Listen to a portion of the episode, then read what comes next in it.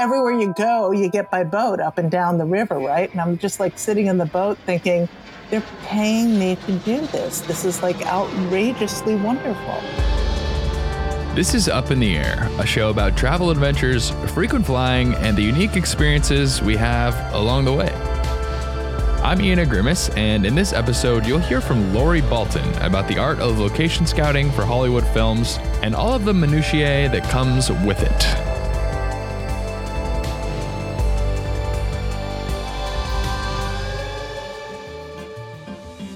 Long before production begins on a Hollywood movie, teams of people have been hard at work putting together the production plan. So far, this is not groundbreaking information to you, I'm sure, but bear with me. Well, one of those people is a location scout, and their job essentially involves finding locations in the real world that can best fit the director or producer's vision for the film. This is the point when I'm supposed to have your attention. My guest today is Lori Balton, and she's helped shape the vision for films like Inception, Once Upon a Time in Hollywood, Argo, Tom Clancy's Jack Ryan, and many more. She's a big deal, okay? It's a big get for the podcast.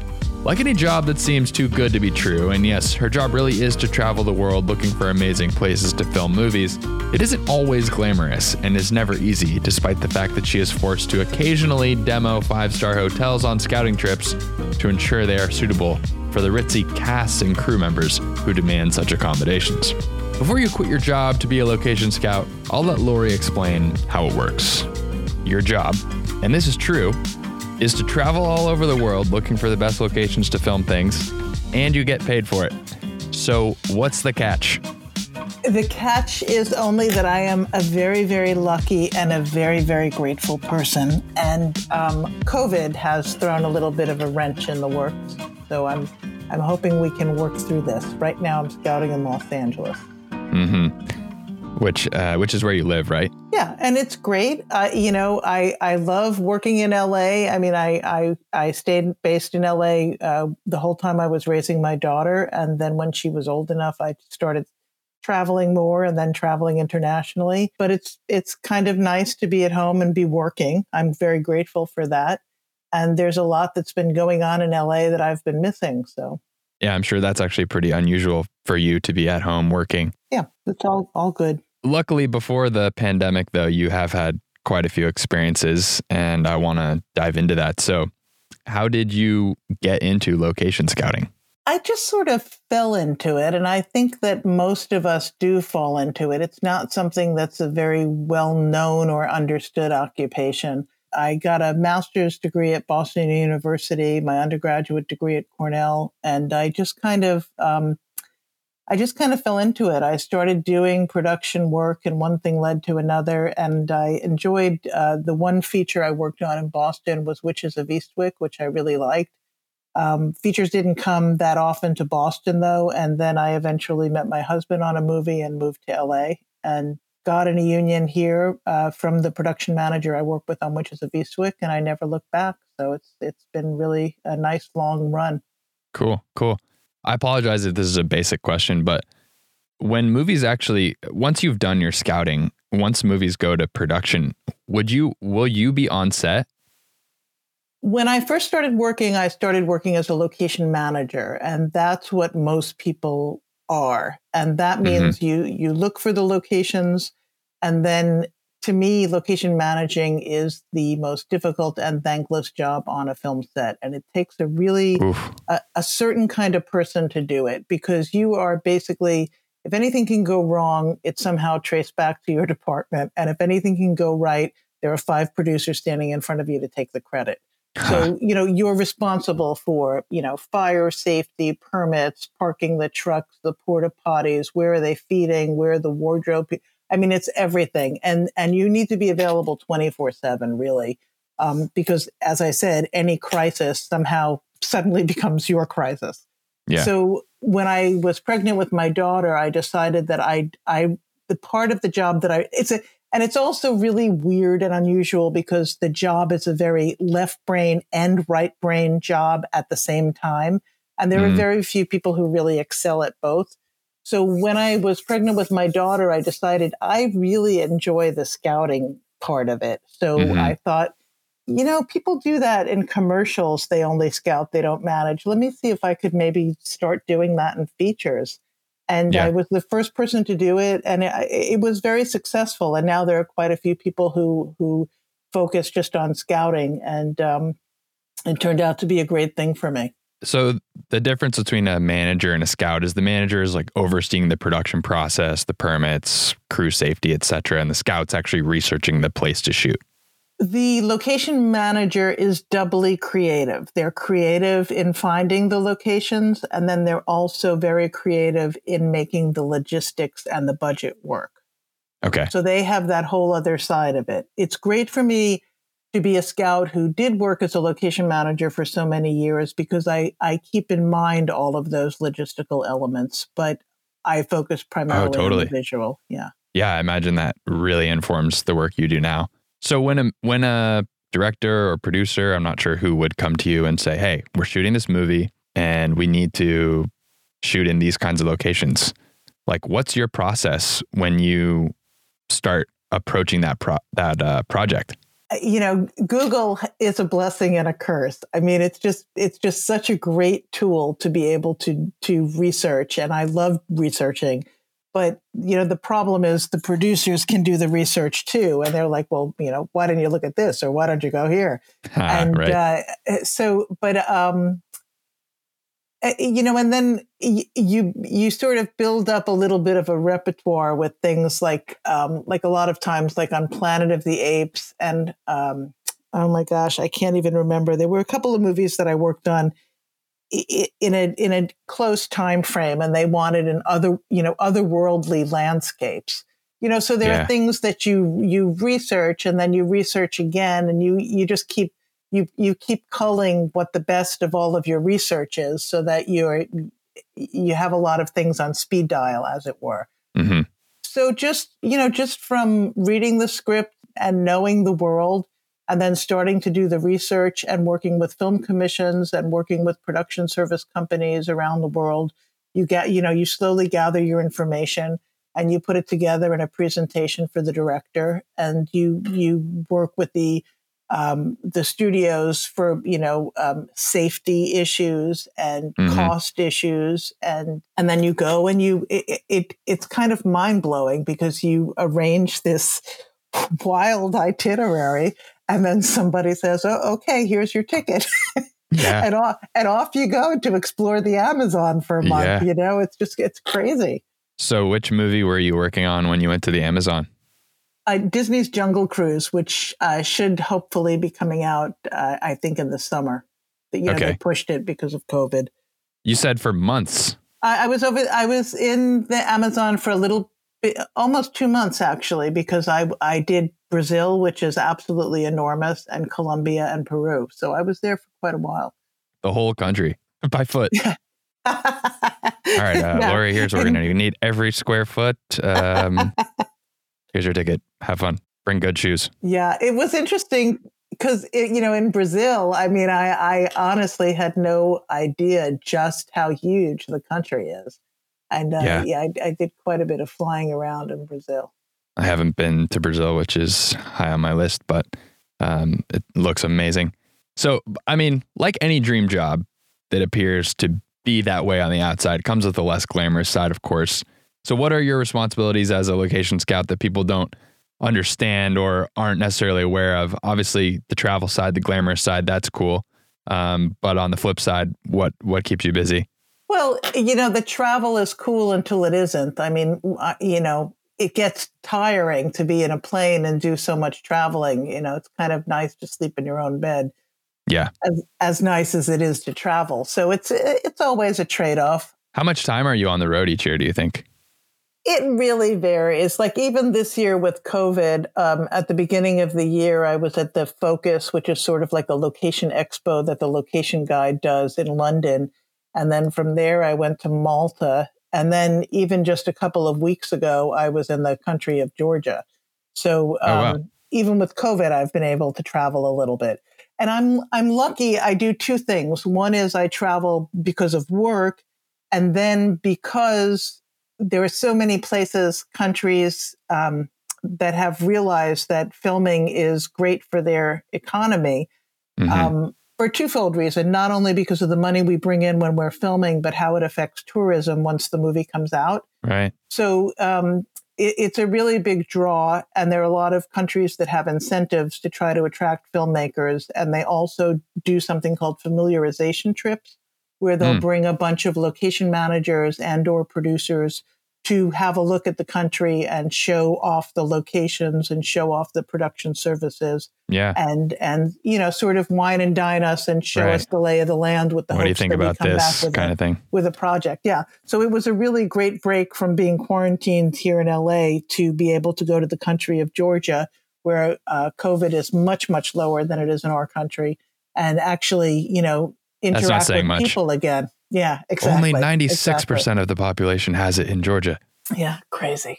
Well, so presumably Americans can go to Georgia right now. I guess I didn't realize that was one of the countries we can visit. Well, I'm not quite sure, actually. They got a special waiver for us, and we were in quarantine for 24 hours, and we had to keep being tested repeatedly.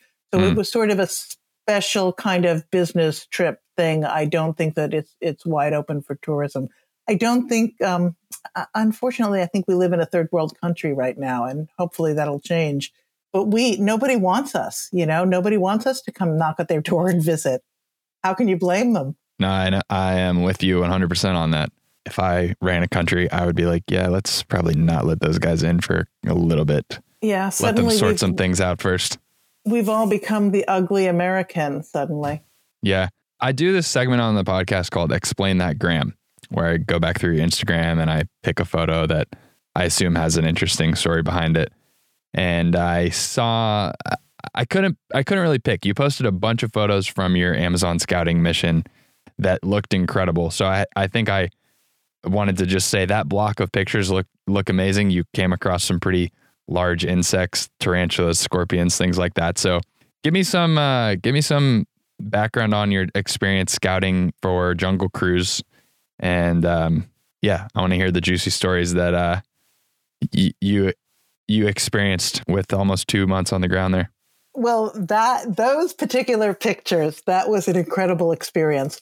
So normally, you know, when I travel, part of what I'm doing is I'm also testing the hotels and making sure that they're going to be okay for when the director comes and the producer comes, and they're used to 5-star hotels. Oh, wow. You don't really have that in a lot of places where I scout. So, for instance, this place, it was really funny because when we got to the room, I was with, let me think, there was a guy who was operating the drone for me. And then there were two people from the production service company. One was in charge of the money and bookings, and the other was a scout, a local scout. And so they lead us to this cabin, and it's like, and I just assume it's going to be my cabin, and everybody goes in. It's like, oh, this is cozy. And, you know, it was so much fun. I did get my own room, and then there was another room upstairs that they all shared, but we all shared the same bathroom. And it was like a kind of like a pajama. I mean, it was so much fun. And there was no electricity there, you know? So after dinner, it's like, what are we going to do? Oh my gosh. The guy gives everybody these big, thick rubber boots, and everybody gets a flashlight. And we go out for these night hikes. And that's where we saw the tarantulas and the scorpion that looks like it's wearing a plate of armor. Yeah. And the spider eggs hanging in the web. Yeah. I mean, and the one thing that amazed me the most was I saw a bird that was sleeping. It's like, I've never seen a bird sleep before. So it was fascinating. It was really an incredible trip. And then, you know, you go... Everywhere you go, you get by boat up and down the river, right? And I'm just like sitting in the boat thinking, they're paying me to do this. This is like outrageously wonderful. For anybody listening who wants to go back and see those photos, they're in there. September 2017 is the region if you're looking at the dates. That's really interesting that you mentioned that you're also looking at like hotel quality and such as it relates to being able to support a production coming in. I guess that never really occurred to me, but that's obviously a totally crucial part of location scouting. It definitely is. There are two things that I do, though, and the second one is something that's relatively new. And if I could establish myself as the queen of plate shots, nothing would make me happier. So lake shots are basically, to describe it in simple terms, it would be a green screen, and I would go and provide the image, scout for the image. Then the guys would come and shoot it, with the right quality cameras that would fill that green screen that then you see the actors in front of, so that it looks like they're in the Amazon when really they're on a stage in Atlanta. Yeah. And it was really interesting because I worked on The Lion King, and I don't know if you saw Jon Favreau's the live action. It was just I didn't, unfortunately, brilliant. But I'm familiar with it, obviously. You should have a look at it. It's a pretty amazing movie how they did it. Mm-hmm. So I scouted for the hyenas where they're in I think it's called the elephant boneyard. And yeah. I scouted a lot of places for that, and they ended up going to Yellowstone. And yeah. They wouldn't let me do it. They wouldn't let me go in because it was the height of the season. And I said, you don't understand. It's just me and two other guys. We have a very small footprint, and we'll stay on the paths and yada, yada, yada. So they let us do it. And we went in, and the guys used LIDAR, and they literally go around the geyser taking images so that they can recreate the geyser on set, so that the actors can actually walk around it and interact with it. I mean, it's mind-blowingly wonderful. And so it's really interesting to be able to contribute location ideas that are then incorporated into something that has so much visual effects, as opposed to being intimidated by the notion that visual effects is going to make us not need locations anymore. So it was really interesting to do that. And similarly, I just finished working on Marvel's Shang-Chi and the Ten Rings, and I was in Vietnam by the border of China. And again, so for plate shots, knowing I'm doing plate shots, it doesn't matter that I'm close to an airport or I'm close to a good hotel, because I will be going with a much smaller crew to get the plate shots. So all of a sudden, the whole world then becomes a possibility, which is interesting. Yeah. I'm trying to get a better sense of your approach. Director says we're looking for, fill in the blank, and you arrive on location, and what's in your bag? How do you find that? I do a lot of research before I leave to go anywhere. So that's definitely one thing. The other thing is it's not only the director saying, I need this creatively. It's the producer saying, these are the three places that are going to give us the incentives. So even though we know, there are better volcanoes in this country, they don't have an incentive. These are the countries that do, or maybe you can find another country that has, a production cost incentive. Exactly. Yeah. So over the years, I've developed contacts in, most of the countries that are film friendly. So I have people to call to, help me do some research, boots on the ground. And I really like researching. So for me, that's great fun. And then what I'll do is I'll pull images and put the screenshots up on a website and have the director and producer look at it and say, these are, these locations are within such and such a proximity of this airport, this is how much travel time would be, it's all of the millions of different considerations. And it starts with how much do they love the visuals and how unique are the visuals. One thing I want to talk to you about is location scouting in the age of social media, and particularly in the age of Instagram tourism, when previously unpopular or unknown locations have started to become exposed due to location tagging and over tourism. I noticed you don't tag any of the locations you visit on Instagram. And so I'm curious what your take is on that as it relates to kind of exposing some of these incredible locations that we wouldn't have found otherwise. I use it a little bit for research, certainly, but I don't think that it really has much of an effect, because it's very unusual to go someplace just for one location. So it would, I would want there to be, several different options for the location, or especially if I was scouting not for plate shots and for a movie, I don't think that Instagram is ever going to drive that. You know, it's almost the same kind of thing where, for instance, working now in LA, the thing that I'm working on, my producer just sent an image of a house that he found on some real estate site and said, how about this one? And I know he's trying to be helpful, but I know because the production hasn't really gotten up and running yet, he has maybe a little too much time on his hands. Yeah. And I've worked on shows where literally you feel like you need to hire someone in the department just to run down leads that the producers keep giving you, because they, you know, just like I said, Google is like a blessing and a curse, you know, because it's like this never-ending stream of... Yeah, anybody thinks they can do it. And they get on Google Earth and they're like, hey, look at this. This looks great. Go find this. And it's like, you guys, you don't understand. You have no idea exactly when this was shot. You have no idea whether the neighbors are insane. You have no idea what the permitting procedure is for this municipality. You don't know anything, with all due respect. So let me do my job. I suppose what I mean more specifically as it relates to Instagram is, like, now I'm trying to think of a specific example. Maybe like you're probably familiar with those kind of Balinese gates. And they kind of frame that volcano in Bali. Mm-hmm. And personally, I'd never seen that place until Instagram existed. And I'm not necessarily saying that that's like some sort of incredible location for a film. But now that, as I understand it, when you go there, there's basically a line of people waiting to take their photo on Instagram. How does that affect how you can use a location for a movie? Well, so to answer your question, then, rather than being attracted to those places, those are the places that I don't want to be going. You would want to be working with the local film commission to either, I mean, if they have lines of tourists waiting for these places, those are not the places that they're going to want us to be filming in. Yeah, because they're getting all the tourism dollars from those people already.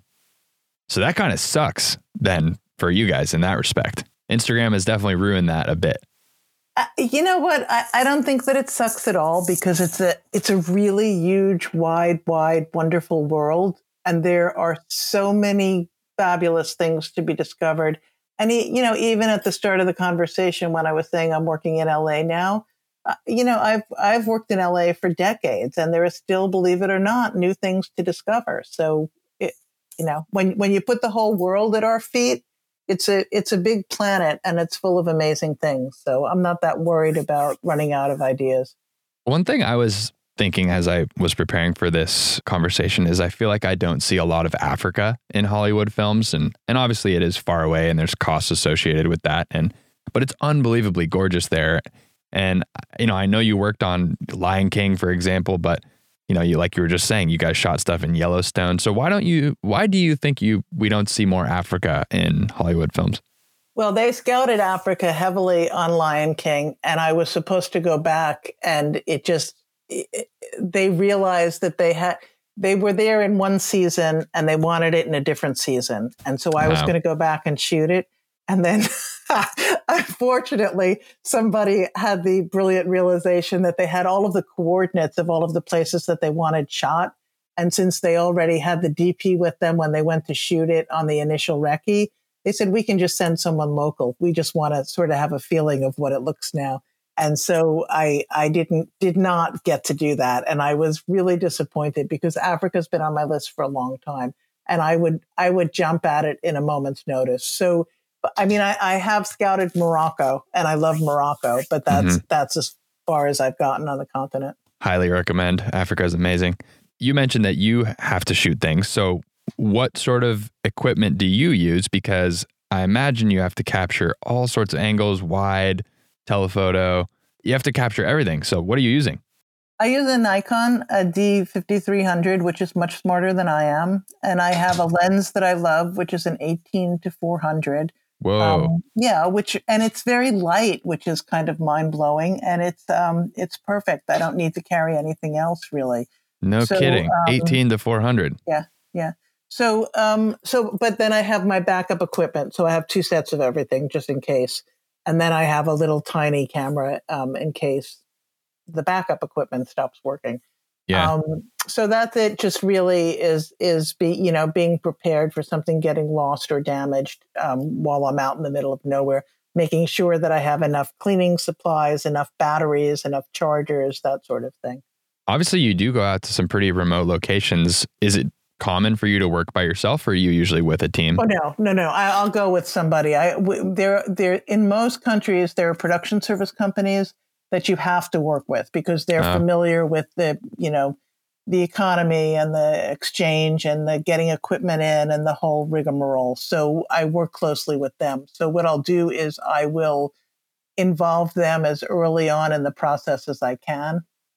And, for safety's sake, and then also just for their information, I'll give them all of the information that I've been looking at. Like on Jungle Cruise, there's a place in Chiapas, Mexico called Aguas Azules. And it's a beautiful, it's something from, I think it's the sulfur. No, it couldn't be sulfur. There's some mineral in the water, and it's just this beautiful, brilliant blue water. And we just thought it would be really interesting for the movie. And so I was going to I did go to scout it.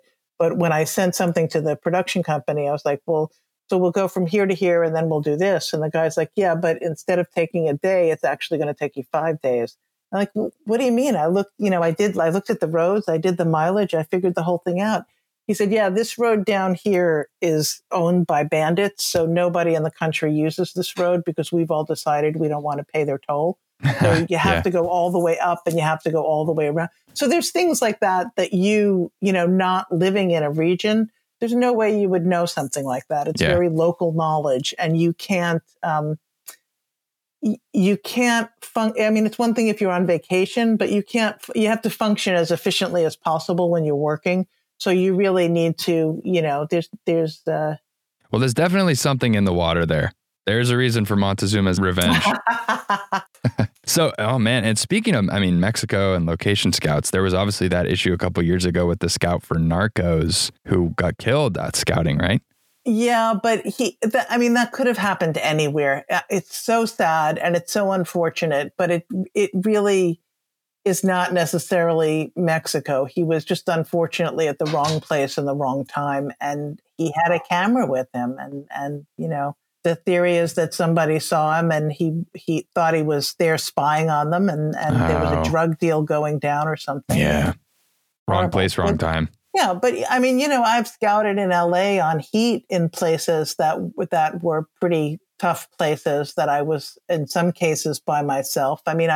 I learned after a couple of incidents that if I was going to go someplace really tough, I'd have a guard go with me or arrange to have a police officer accompany me. So that's smart, especially with like an expensive camera. You don't want to be flashing that around in the wrong place. The main thing is, I think anywhere in the world, as long as you explain to people, who you are, what you're doing, and what you could potentially be bringing into the area, I think, people for the most part find it interesting. And they also see that there could be some economic gain from it. What role do location scouts play in films that take place in the past? I've worked on a lot of period movies, and I absolutely adore working on them because they involve so much more research. It must be harder and harder to make that happen particularly because points in time are just getting further behind. Yeah, it is. In fact, right now I'm working on a movie about Lucille Ball and Desi Arnaz that Aaron Sorkin wrote the script and is directing. It's a brilliant script. And I just found out this house that I thought was still in existence. And the realtor finally called me back and said, no, the guy I sold it to actually tore it down. And it was just it was an incredible house that was built in 1939 in Holmby Hills. And I was just so surprised that it lasted as long as it did, but it's gone. That must be heartbreaking when you lose a potential option like that. So it is getting more and more difficult, but we still have some great gems. So we're lucky. I imagine you're experienced now, so you would consider something like this. But let's say you go scout something in the summer in a relatively temperate climate, doesn't change a lot, but then they shoot, in the winter, and the sun is at a completely different location. You're not getting the same shadows. You're not getting the same light. Is that an issue that sometimes you guys run into, or? They have all sorts of programs that I can make those notations on my images. Yeah. So, and if it's a consideration for the DP, it's all taken into consideration in with the scouting. You know, that they want to be facing north. They want to be, you know, there at a certain time of the year, that sort of thing. How about anywhere that you haven't been that you think would be awesome, or anywhere you have been that you think would be awesome for a movie, but nobody's been able to shoot there because it's just too logistically complicated, too expensive, too dangerous, I suppose. I don't know. I mean, I think that you could, I don't know that you could go anywhere with a huge crew, you know, and again, for the simple things that we discussed at the beginning, you need to be reasonably close to an international airport, mm-hmm. and good hotels, because your crew can be in a not so perfect hotel, but especially if you have big name talent and you're, the above the line, they all need to be in a 5-star hotel. Yeah. Like if Lori Balton is the location scout. Right. Yeah. So those are, so it's mainly those considerations. I'm sitting in my office right now, and I happen to be looking at a picture that I took of Machu Picchu, which is right in front of me. Mm-hmm. I mean, there's a classic example. I mean, it's mystical, it's fabulous, it's beautiful. It's so difficult to get to. That's a great example. So what do? So you go there for plate shots, and you try to, and even plate shots there would not be a picnic to get, right. But that you could do. And then you work around that. But to bring more than a couple of people there to get plate shots, I can't imagine, And then there, even on a river runs through it, I remember I was scouting on cross-country skis, because I had to scout in the winter. And we were shooting in the summer, but I still had to scout and find the places. So it's interesting when you're either scouting when there's no snow for something that you hope is going to have snow when they film, or you're scouting in snow for something that the snow is not going to be there when they film, and you're trying to imagine how it's going to look without the snow. The same was true in a Tom Cruise movie called Oblivion, of mm-hmm. scouting up in Mammoth, and there was a lot of snow. We didn't want the snow when they filmed. Tell me about working with Christopher Nolan. I know you've done a couple movies with him, Inception, Dark Knight Rises. I read you said that it's really tough to work with him because a lot of the locations that he comes up with are in his head, the locations that he wants. Well, it's particularly difficult for me to work with him because he's also one of those directors who's very particular on working with his inner circle. And if you're not part of that inner circle, you need to tell the location manager, and then the location manager needs to tell the production designer, and then the production designer discusses it with him. Oh, so frustrating. Well, I mean, it is what it is. It's not, I mean, I understand he's brilliant and he's got a lot of stuff going on in his head. So but it is frustrating because I don't get to have that one-on-one that I do with most of the in fact, all of the rest of the directors that I work with. I think that's the only time it's ever happened. But I have worked with him, I have worked for him on a number of pictures. And, actually, a friend of mine just worked on Tenet, and she is a scout and a location manager, and she had a completely different relationship with him. And she was indeed a critical part of the inner circle. So it always varies. It's always in flux. The thing that drove me the craziest working on a Christopher Nolan movie was the movie Inception, because the rules kept changing all the time. And I was tasked with finding, I think that's the plot for the movie, right? Right. I was looking for the house that was at the top of the high rise. So they take an elevator up, and they come in a craftsman house, and there's a grass lawn. And it was like, okay, so how is it was just so, so bizarre. Exactly. And it's like, how do you scout for this? So you just do the best you could do, But then, even like Michael Mann on Heat, they're the director. So it's their world and they get to make the rules. And I'll tell you, every time I watch Heat, there's a scene at the end where Amy Brenneman is waiting in the car for De Niro to go to the airport. And it's that last scene in the hotel where everything just goes crazy. Mm-hmm. And she's in the car and the alarms are going off. There's firemen and there's everyone. And she's parked in a red zone and nobody says to her, hey, lady, move the car. You can't park here. And it drives me crazy constantly. And I had pointed it out to Michael and he, no, this is the way it's happening. It's like, what are you going to do? He's the director. Right. I saw you scouted locations for the new Top Gun movie, which... I assume it looks like a lot of it was shot here in San Diego. That's where I live. Did you just basically get free range to wander around these military bases down here? How was that? I didn't do most of the base work, but we did have great cooperation, obviously, with the military because the original Top Gun was a great recruiting tool for them. So how do you get that? You just knock on the door and they wave you in? It's a whole process, like everything in this business. And, the thing is, if you have a movie that's showing them in the light that they want to be shown, they're extremely cooperative and extremely generous. And they certainly were with that movie. But I scouted mostly for the off-base stuff, for a lot of the houses. And my favorite thing was scouting up in Mammoth and Death Valley for the watching the planes going over, like zipping over, and it's like being there with a video camera and going, oh, fuck, I missed it again. I mean, they're just so fast and so loud and so, it was so much fun. I worked with the aerial DP for that movie, Kevin LaRosa, on a project many, many years ago. He's an amazing pilot. And I look forward to seeing the movie because I know the in-flight footage will be unlike anything else.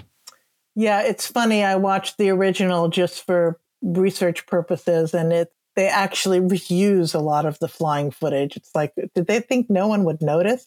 But apparently nobody noticed when it came out, So it's interesting how dated that one is going to appear up against after this. One. Yeah. Yeah. You founded and you're the president, right, of the Location Managers Guild?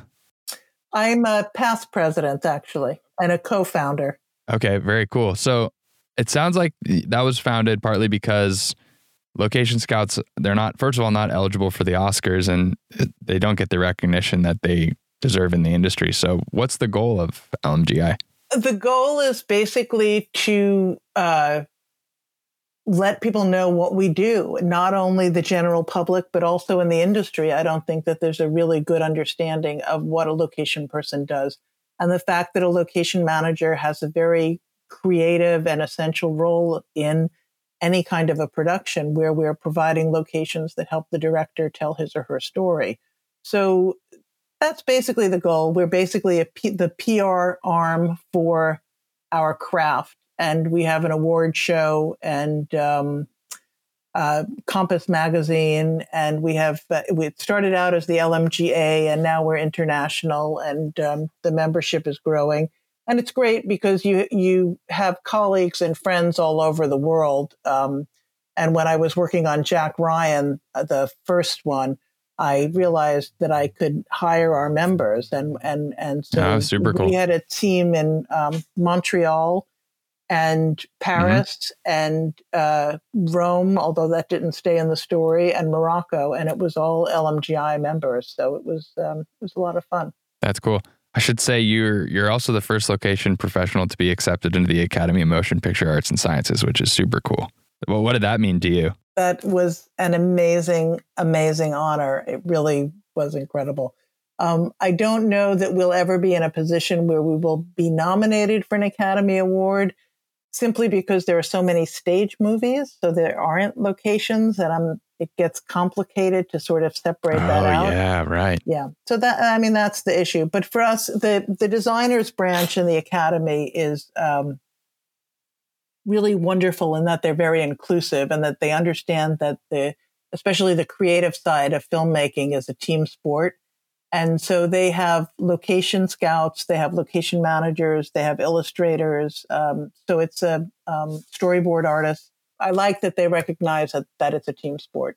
Yeah, that's great. What determines whether a movie requires, actual locations or can be just shot on a set? There could be some really obvious answers to that question, but I mean, they make some pretty amazing sets as well. So, yeah, well, there's that classic line from D.W. Griffith, "A rock is a rock, a tree is a tree, go shoot it in Griffith Park." And it's like, you know, sure, you could shoot anything on a stage or anything in Griffith Park, but how, you know, it's that certain je ne sais quoi, you know, how much is that worth to you? And do you need it? And maybe you don't need it. You know, maybe it's the kind of movie where it's really all about the dialogue and the actors.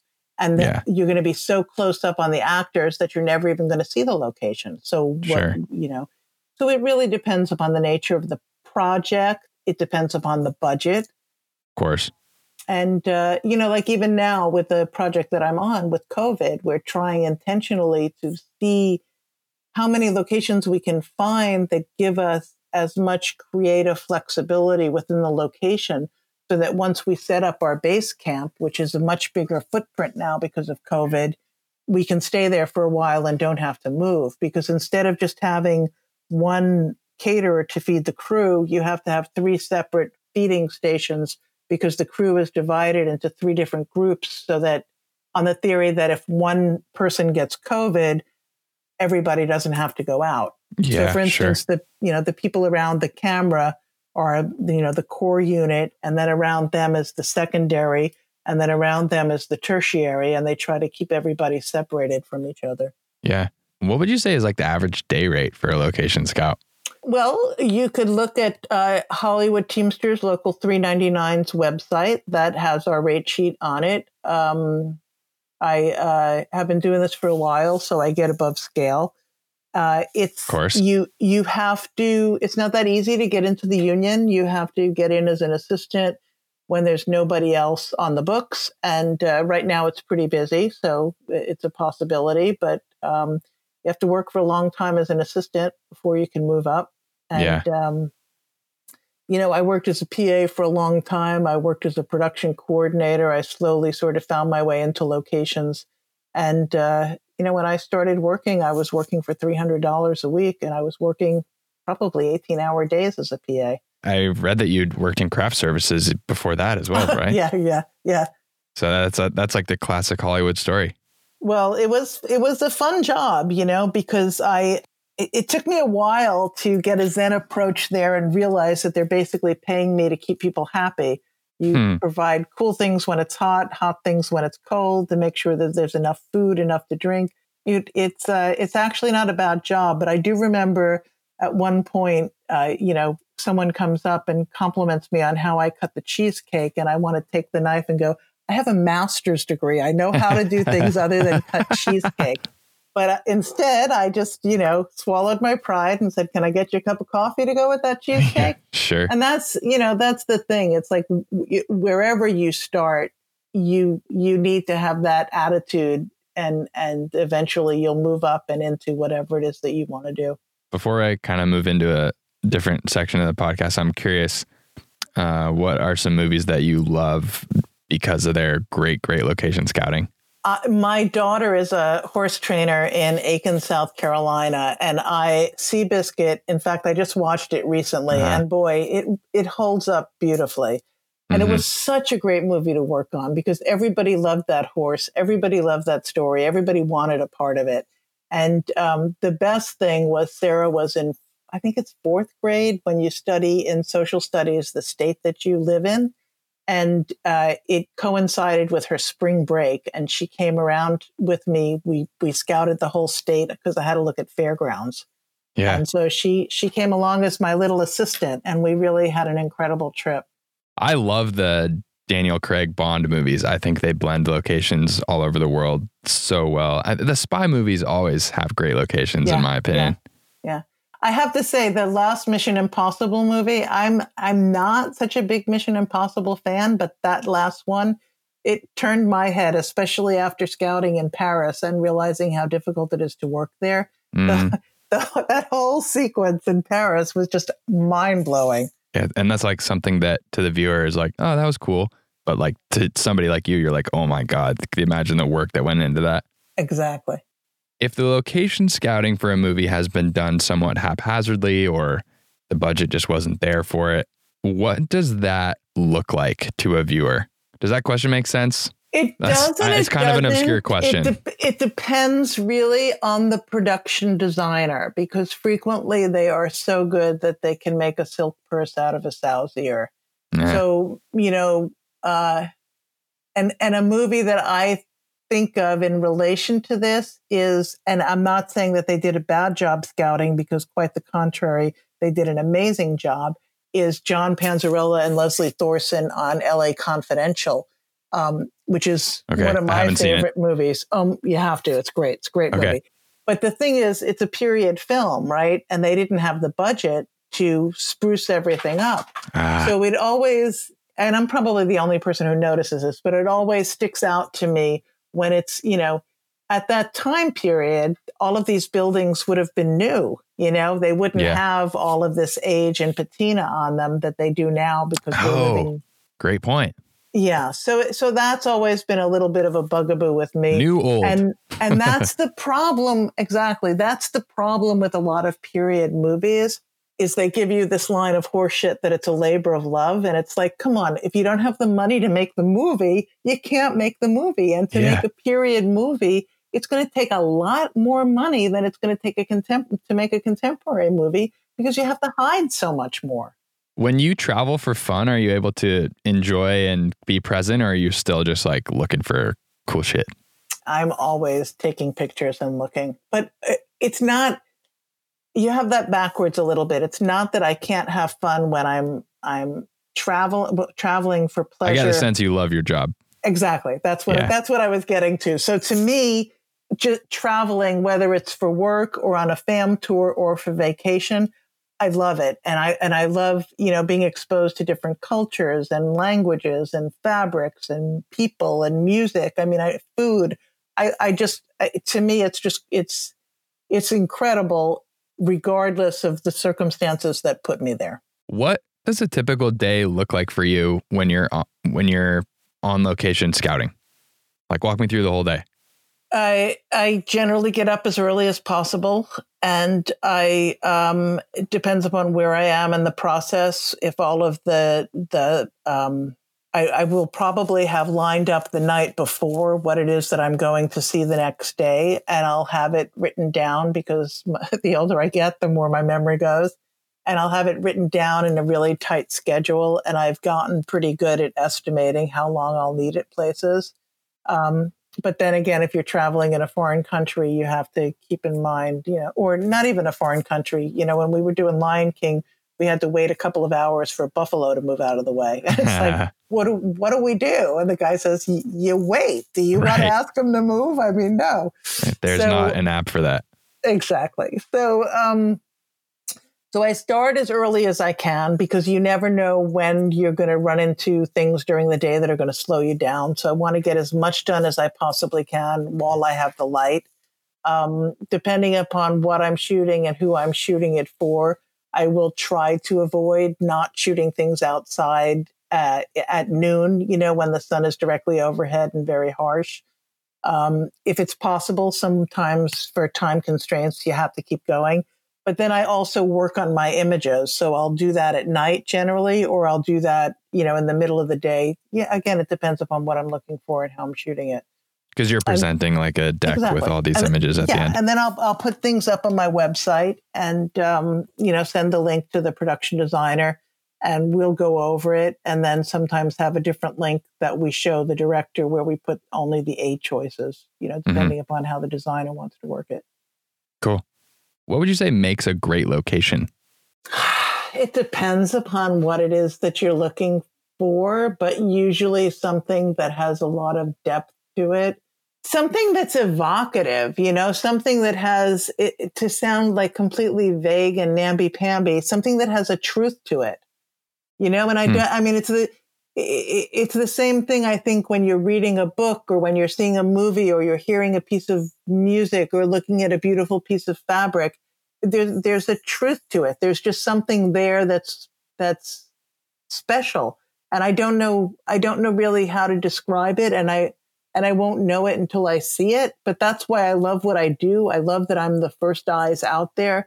And I love that people trust me enough to know that they can ask me to go and find, you know, XYZ, and I come back and I say, hey, here's XYZ, but look, I found ABC, and it's even better, don't you think? And I love that I have that freedom that I can I can sort of fudge it a little bit because I'm the one that's out there actually looking at things and having the first look at things. Right. I love that. That's awesome. Yeah, I love it too. I'm really lucky. Yeah. I know every year it will vary, and let's kind of forget about this year, but how many miles a year did you fly last year? If you keep track of that. I don't keep track of it. Do you have status with any airlines? I do with American. So that's my preference whenever I travel. And usually most studios will let me go with the airline that I want. But a lot of times their travel person just makes what deals they make. So I've got a lot of miles on the most on American, but also Delta and United. If you had to guess how many days you were on the road last year, what would you say? And I'm trying to think. Last year wasn't that bad. There were a couple of years where I was home only for maybe a month or two. Wow. But you do spend a good amount of time in a location. Yeah. And also I tend to work back to back. So it's I'll come home, unpack, repack, and go out again on another show. If you could only bring one thing with you aside from the basics, when you travel, what would it be? What's your go-to travel accessory? I have three, and if I had to choose only one, you can pick three. Okay, so the Bose noise canceling headphones. Gotta have it. Yeah, super essential. And I remember on Seabiscuit traveling with the producer Kathleen Kennedy, and she was the first one. She said, "Oh, you have to get a pair of these. You have to try these." And I put them on, and it was like, you could hear the angels sing. So it took me a while to be able to afford my own. But yes, I do have my Bose noise-canceling headphones, and I love them. And I also love Little Mister, like Avian, just a spritzer. Yes. And then really, really heavy hand cream with a great scent. And I used to be timid about the scent. And then on one plane, somebody said behind me, "Oh, that smells so good." And I said, "Oh, do you want some?" And it ended up passing it around the whole plane. And so now I do, Aesop makes a very good, it's called the restorative something or other, but it's very thick, it's very nourishing, and it smells fabulous. And that's it kind of just takes you out of the plane for a while. When you're on those long haul flights, oh my gosh, the air is so dry, and your skin and your lips and your face just all gets so dry. So those are three great things.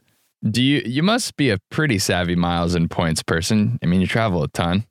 I do, but it's not all up to me. So I'm not really. And then if I had the time where I was trying to finagle my own vacation planning, I would be more aware of it, but I don't really have the time to take vacations. So sure. It's just all tied up in work, and it's basically what the studios work out. So I'm not. So you don't really use your miles. I do when I have an opportunity. Now that my daughter's living in Aiken, I go back and forth to Atlanta a lot. Do you know how many countries you've been to? Most recently, Georgia, Malta, England, Vietnam, Hong Kong, Iceland, Poland, Jordan, Norway, Thailand, New Zealand, Lapland, Spain, Portugal, South Korea, then in South America, Argentina, Peru, Mexico, Colombia, Brazil, Costa Rica, Canada. I'm not counting, but Grenada. This is an extensive list. Italy, Morocco, France. That's been amazing. Good. It's been good. It's been really good. When you think back on all these places you've been and the locations that you've helped, shed light on through films, what impact has travel had on you, and what impact do you believe it has on the world? Well, I think that it's really hard to have a world view if you have a limited perception of the world. And I think that it's made me a more humble person. I think that it's made me a more accepting person, and I wish that more people could travel. That's Lori Balton. You can find her on Instagram at lbalton or just about anywhere else in the world with a 5-star hotel. If you enjoyed the show or learned anything from it, it would be supremely awesome if you'd share it with someone who might find it interesting, or rate and review it on Apple Podcasts. Doing so helps other people find these episodes and is frankly just great for the show. As always, feel free to reach out on social with any questions or comments. Once again, I'm your host, Ian O'Grimace, wishing you smooth travels. Peace.